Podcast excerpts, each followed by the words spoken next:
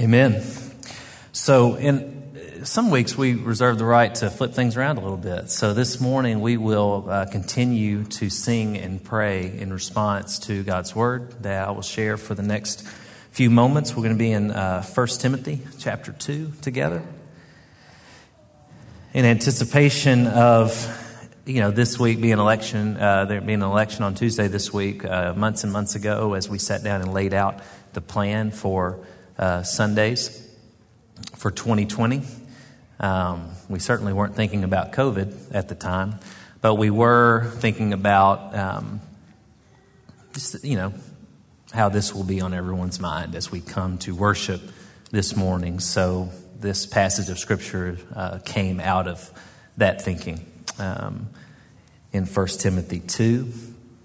As we sing, Great Are You, Lord, together, and and as we sing of the breath in our lungs being the very breath of our Lord, um, I just can't help but think. A couple weeks ago, I, I, mentioned to you I had a close friend, Roger, who was on a was on a you know was having to receive oxygen uh, because of COVID. Um, a young man, uh, but uh, very sick, and uh, he went home uh, not to be with the Lord, to be with his family. Um, this week. He got better. And I think of my buddy Roger and his, uh, just the testimony of his life. I've known him for years. He uh, has been a uh, little bit older than me, a mentor to me uh, way back in college. And I know the testimony of his heart, his faith.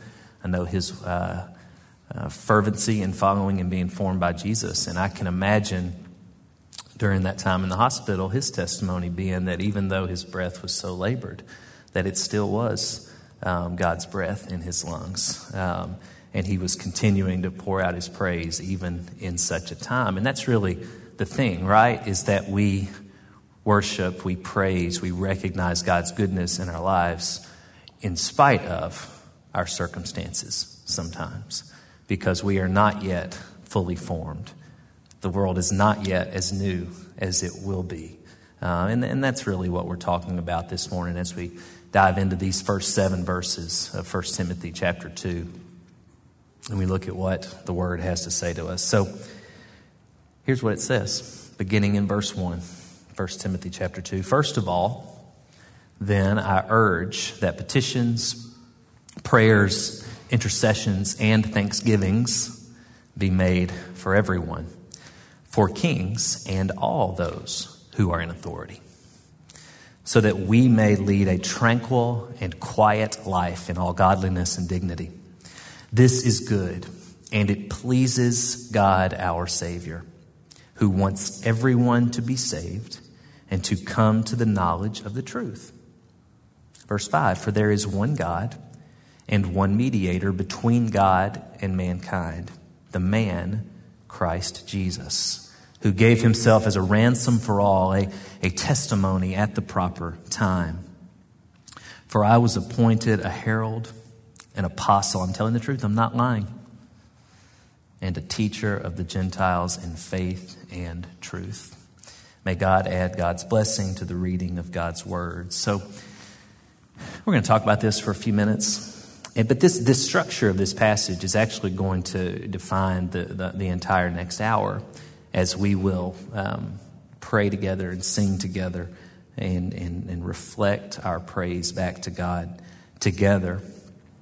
We will share in the Lord's Supper together this morning. If you didn't grab um, a, a, cup with a wafer uh, all in one on your way in, uh, feel free to go do that um, at any point while we're singing, standing, or just whenever. This is a comfortable space, but they are located at four tables in the back of the room, and you just grab one off any of those tables um, anytime. We'll, we will share in the elements together at the uh, end of worship today. Now, these seven verses break down like this as I see it. Um, so, the first four verses, they focus our attention on the importance of praying for one another.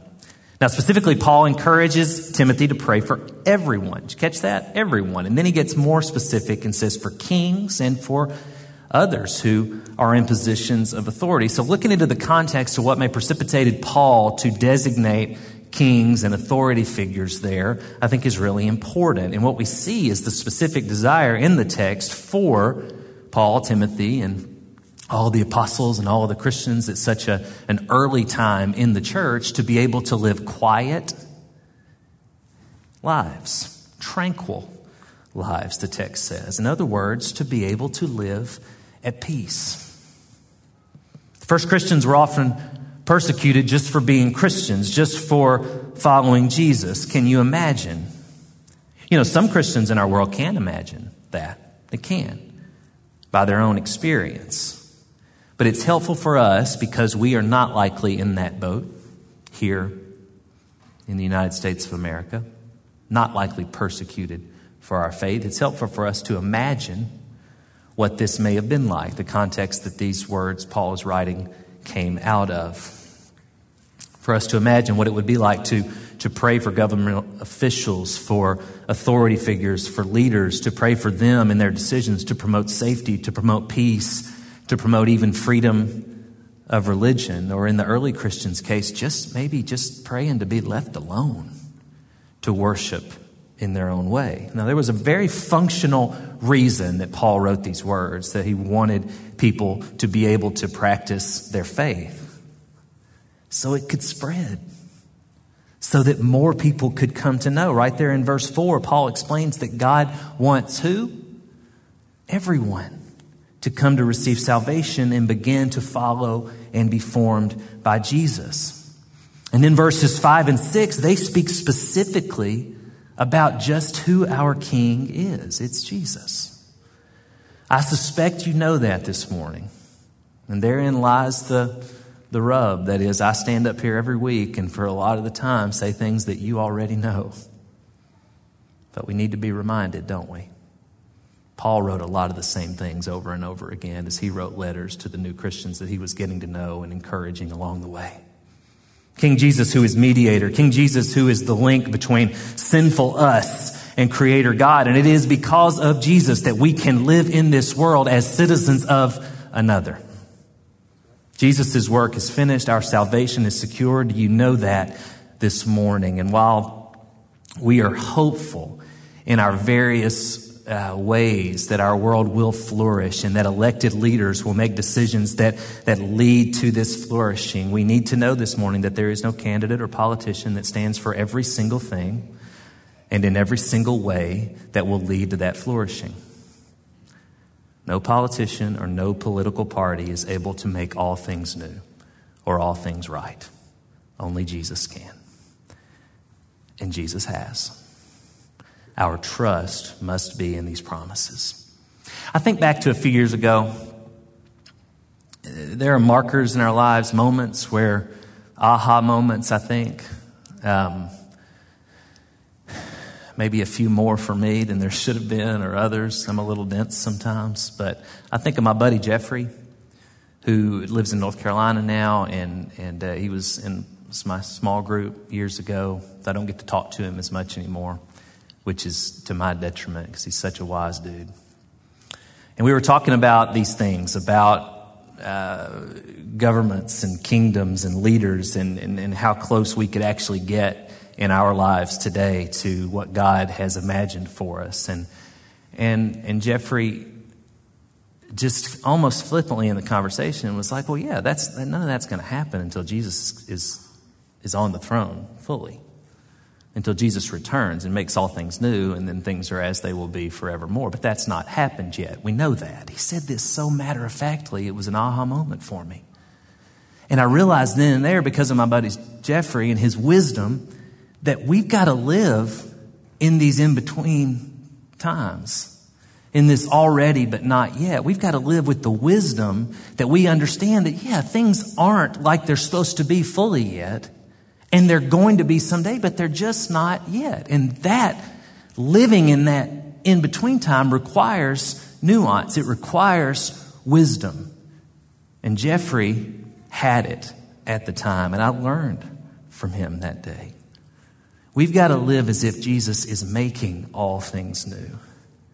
We have to live that way because when our trust is there in that already but not yet, we can be who Paul describes in verse 7, which is people who live out their faith, people who herald. I like that word, herald. It's not a word we use a whole lot, but it's a good one.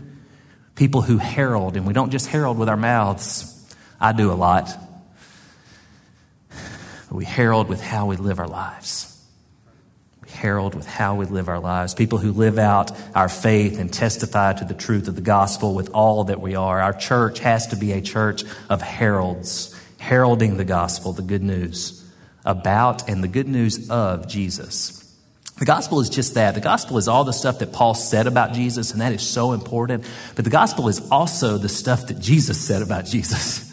The stuff that Jesus said, the stuff that Jesus did. We looked at Matthew, Mark, Luke, and John closely to get a first hand view of what Jesus was like, because that is the gospel as well.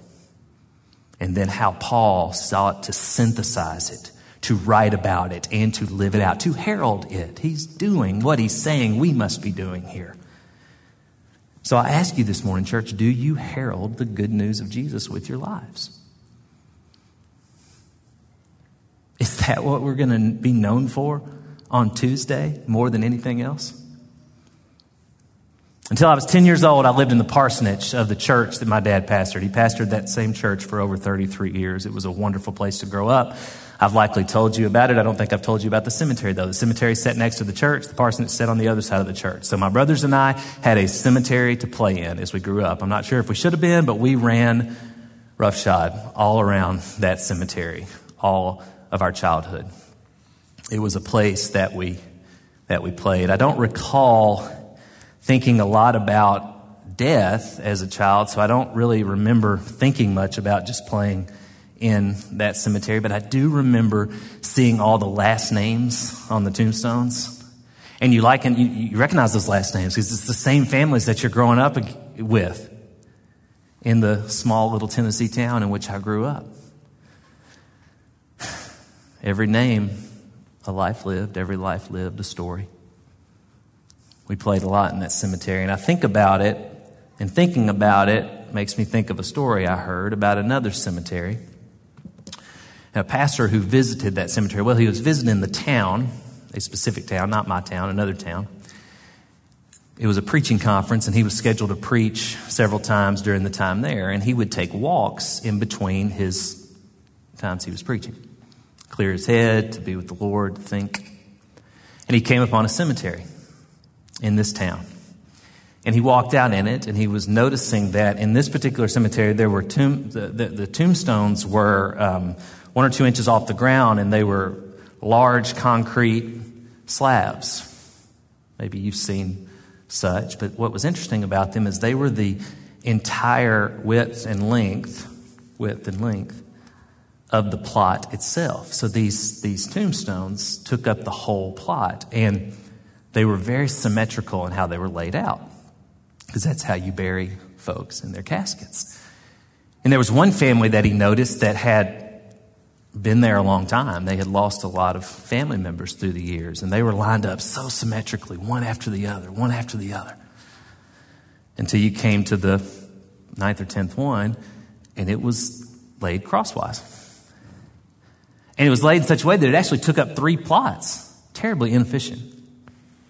Why would they do that? Well, there happened to be another man in the cemetery that day, and he walked over to the pastor who was looking at that crosswise burial plot and he said, Hey, how you doing? I know what you're looking at. you're looking at that tombstone, aren't you? The Pastor said, Yeah, I am. Why? What's the deal with it? Why do they have it laid that way? And the man said, Well, I actually knew that man. He was a gentleman who lived to be about 75 years old. He said, Yeah, I knew him his whole life. I was in church with him his whole life The pastor said, Well, why did they bury him this way? Because that's the kind of guy he was, the fellow said. He was crossways with everybody and everything. Never pleased about anything. At home or at church, he would say, what, Why is he doing that? Why'd they ask her to do that? Well, I wonder who decided to do that. He asked that kind of stuff all the time The preacher said, Well, that sure was an awful thing to do to bury him that way. The man said, Well, the family reasoned that the burial would be some sort of a witness. And if God wanted to straighten him out, God could do just that. But they saw to it that he left the earth just like he lived in it. As I stand here and think about all that we have on our plate to deal with these days, all the uncertainty, all the division around us, don't act like it's not there, it's there. We're not very nice with one another right now. I cannot help but think how much all of that junk challenges our role as heralds. Because if you're not heralding, if I'm not heralding what Paul is trying to impart in us to herald here in this, these seven verses, I, I mean, who is? Who is? I don't want to be a herald that complains all the time, that stirs up division. Our call is to wake up every morning and go about our lives following and being formed by Jesus, speaking truth and promoting peace. I heard what I believe is some really good advice this week from a uh, writer whom I admire. Her name is Emily P. Freeman. Advice for us in this unique season in our lives. She was actually quoting a friend of hers named Shannon Martin, another writer. And here's what she said. Hear it this morning. Be careful who you hate because it may be somebody you love. Be careful who you hate. It could be someone you love. You see, people who love one another, who offer space to understand one another, that's who we're called to be. Turns out we're complicated, complex people and our positions on things, the way we are thinking about things, they deserve to have the space for us to explain those things, to provide nuance. They, they deserve room for nuance. Not to mention, we are not people who have everything figured out, nor will we anytime soon. And we are heralding something, the most important of somethings, in the way that we are living our lives, and people are watching us no matter how old you are. And there may be someone in your life, I suspect that there is, or someone's, who you are the only link for them to the church. Again, we're complex individuals and we need to act like it, and we give, need to give one another space to act like it. So we must take note of what we are heralding and how we are heralding it, and we pray we pray, Jesus, that you shine through us. The great preacher and teacher Fred Craddock once wrote, When I was in my late teens, I've, I've, probably quoted this to you before, and I probably will again. He said, When I was in my late teens, I wanted to be a preacher. In my late 20s, I wanted to be a really good preacher. And now that I'm older, I want more than anything else to be a Christian to live simply, to love generously, to speak truthfully, to serve faithfully, and then to leave everything else to God. I love that. And I would add to it this morning that we also be careful who we hate, because it may just be someone we love. As we go through the next little while together, next half hour or so, we will sing some more, we will pray, we will hear God's word. And it will all be in an effort to build up one another and the heralding that we will go from here to do this week and in the weeks to come. Again, if you've yet to get the elements from the back of the room, make your way back to do that sometime in the next few minutes. But more than anything, seek to, to be right where you are because Jesus will meet you there. Seek to allow space for the Holy Spirit to well up in your heart and mind in these next few moments so that we can, as a result of meeting together, even in these trying times, be more of who God is calling us to be as we leave here today. Would you pray with me?